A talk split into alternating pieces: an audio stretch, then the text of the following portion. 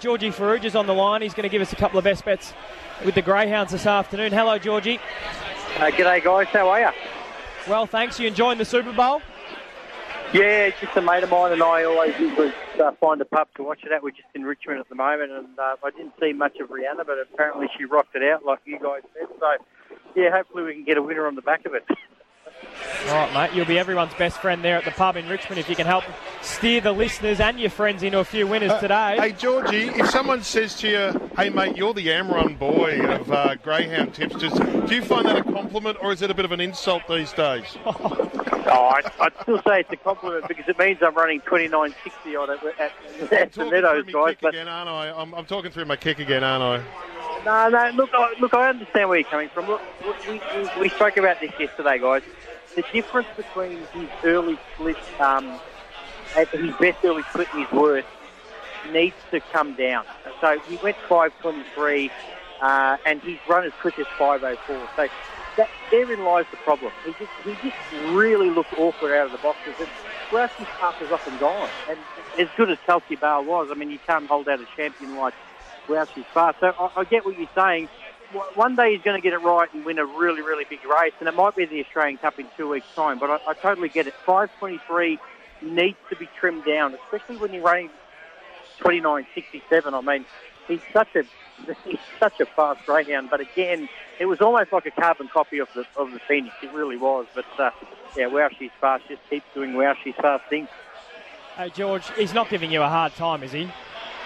No, no, he was. No, he, he actually uh, we actually spoke before the race, and he said, "Who are you betting?" And I, I was honest. I just said, oh, "Look, I, I just think Amron Boy would, would win the race." And I, I tell you what, he, he almost got there. But uh, look, we- we're facing a greyhound who's uh, going to go straight into a Hall of Fame, and you know could win three million dollars. I mean, she's as we said, she's going to the Sand Groper in WA in a couple of weeks' time. She might make an Australian Cup final worth three hundred thousand dollars for the winner. So, it, yeah, it's, hard to beat her, but she's going to get there one day.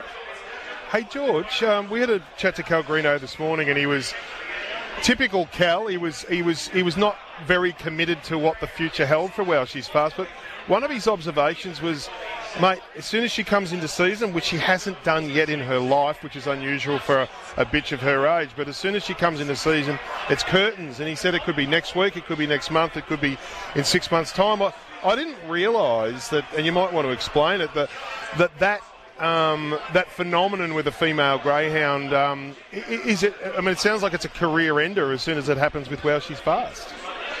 Well, it, it, it probably is a career ender for her, considering she's three years of age. So they they might be looking, you know, to have pups soon.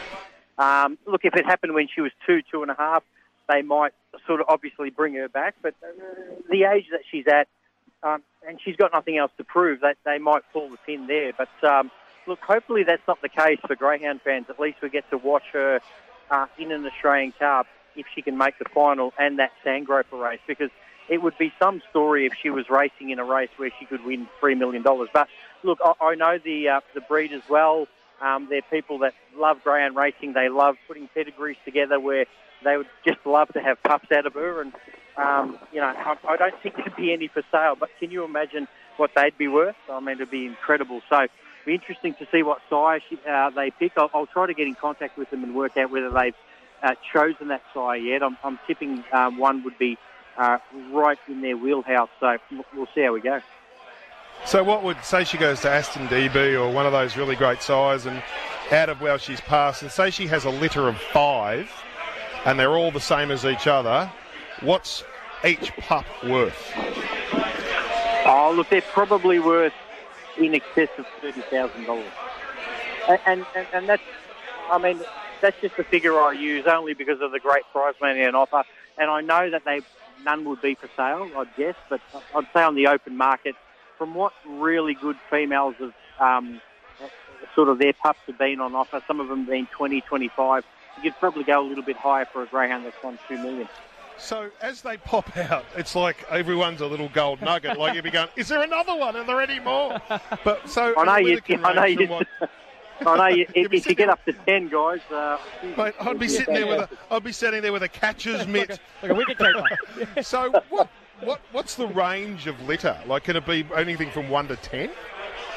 Oh, yeah, absolutely. The average is sort of close to seven-ish, guys. So, uh, yeah, she could have a few, she could have plenty. Um, and, and in this day and age where uh, science plays a really big part in terms of, um, without getting too far into it with ovulation and, and making making sure they're served at the exact right time, um, you know, some females have in excess of 10 pups. So, uh, look, they'll do the right thing with her. Um, she'll be fine. Um, and uh, look, hopefully in 20, hopefully by the end of the year, we'll get to see her having some pups. That'll be great. But I, I'd just like to see her race for at least another three or four months. It'd be fantastic.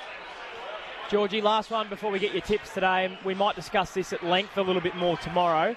Is she the greatest greyhound of all time in Australia? Oh, look, I still have Fernando Bale as the greatest of all time. Um, he, he wasn't racing around when the Phoenix and the Million Dollar Chase were going around, but pound for pound, guys, his dominance was, was just unbelievable. Eight Group Ones, uh, hardly beaten at that level. His early speed was exceptional. I still have him on top. Um, dogs like Brett, Always comes to mind. But look, uh, there'd be fans of her, and we see this over all sports. I mean, the, the use of the word ghost, you know, it happens all the time. But look, she's going to be right up there. But I still say Fernando Bale for mine. I think she's the most important, George. She's the one who's sailed through two and might get to three and lights up imaginations uh, about Yeah. what money you can win with a outside of greyhound circles. So I think she's, in a marketing sense, I think she's she's uh, she's the one, isn't she? In that sense, at the very least. Yeah, you're right. Yeah, absolutely right. I mean, she's sort of not put greyhound racing back on the map because it, it was sort of already surging, but the fact that she's won uh, back-to-back Phoenix, almost like you've seen with Red Zell um, uh, in the Everest, it, it's pretty important. Righto, George. The boys there at the Mount View Hotel or the Rising Sun or wherever it is that you are in Richmond, when they tap you on the shoulder today and say, Who are we backing, George? Where do we play? Yeah, mate, we're going to start with Warrnambool Race 9, number 7, a greyhound called Anna U Pet. Probably not a great name, but it's a greyhound that, um, from a similar draw more recently, did very, very well at uh, at Warrnambool, ran really quick time. Uh, I think she can do it again here. Um, she's got some speed. She comes from a good litter. Uh, I think she'll win race 9, number 7. Quaddy numbers there. First leg, 8 and 1. Second leg, 7, 1, 2 and 5 third leg six, four, one, and eight, and then we come home with one, three, and two. Shepparton, Shepparton tonight, really good meeting. Race three, number seven, a greyhound called Breeze Breaker. He's only a young greyhound going places. Last start at Horsham, broke 23 seconds. He's up against a good little field here, but I, I, I think he's going to emerge this greyhound as a pretty talented type. Dave Gill's got him, uh, and I think it'll be winning race three, number seven. Quaddy numbers, first leg, six, two, seven, and eight. Second leg, one, eight, and five. Third leg, two, five, and one. And we come home with four and six guys. Outstanding work from you as always, George. We will talk more on Off the Leash tomorrow on Big V Racing.